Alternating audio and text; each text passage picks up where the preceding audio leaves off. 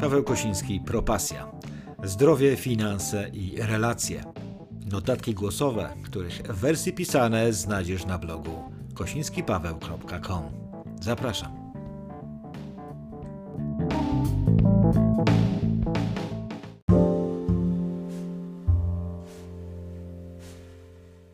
Cześć, Paweł Kośnicki z tej strony.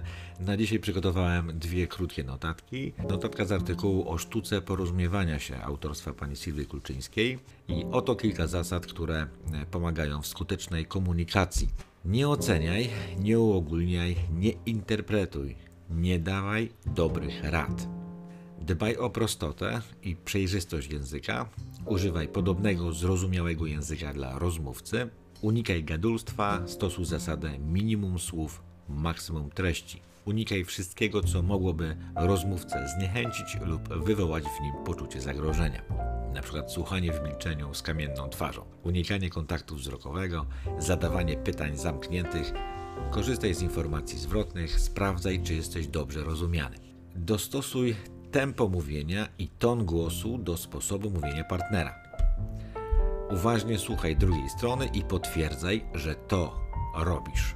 Możesz używać aha, mm, nie wyciągaj na siłę informacji. Zachęcam Cię do zapoznania się z całym artykułem, którego, który znajdziesz na stronie Instytutu Psychologii Zdrowia Polskiego Towarzystwa Psychologicznego. Druga notatka na temat relacji z samym sobą. Nie wiem, czy się ze mną zgodzisz, ale uważam, że jednym z podstawowych błędnych zachowań w stosunku do siebie samych jest brak dbałości. Jeżeli chcemy żyć udanym życiem, a chcemy, prawda, powinniśmy o nie dbać. A dbałość jest procesem związanym z nadążaniem za rozwojem świata, nowymi możliwościami dbania o zdrowie, finanse i nasze ludzkie relacje. Dbałość nie jest bezmyślnym gromadzeniem i przechowywaniem przedmiotów. Dbałość to nie jest życie w bezpiecznym kokonie. Dbałość nie jest skąpstwem i odmawianiem sobie wielu rzeczy. Dbałość to nie jest oszukiwanie siebie, że wszystko jest wspaniale, uwieczniając krótką chwilę radości na zdjęciu publikowanym w social mediach. Dbałość to proces, którym sami kierujemy. Dbałość oznacza podjęcie decyzji aktywnego promowania tego, co cenisz. Dbałość opiera się na Twojej wiedzy i umiejętnościach, a każda umiejętność to nic innego jak możliwość.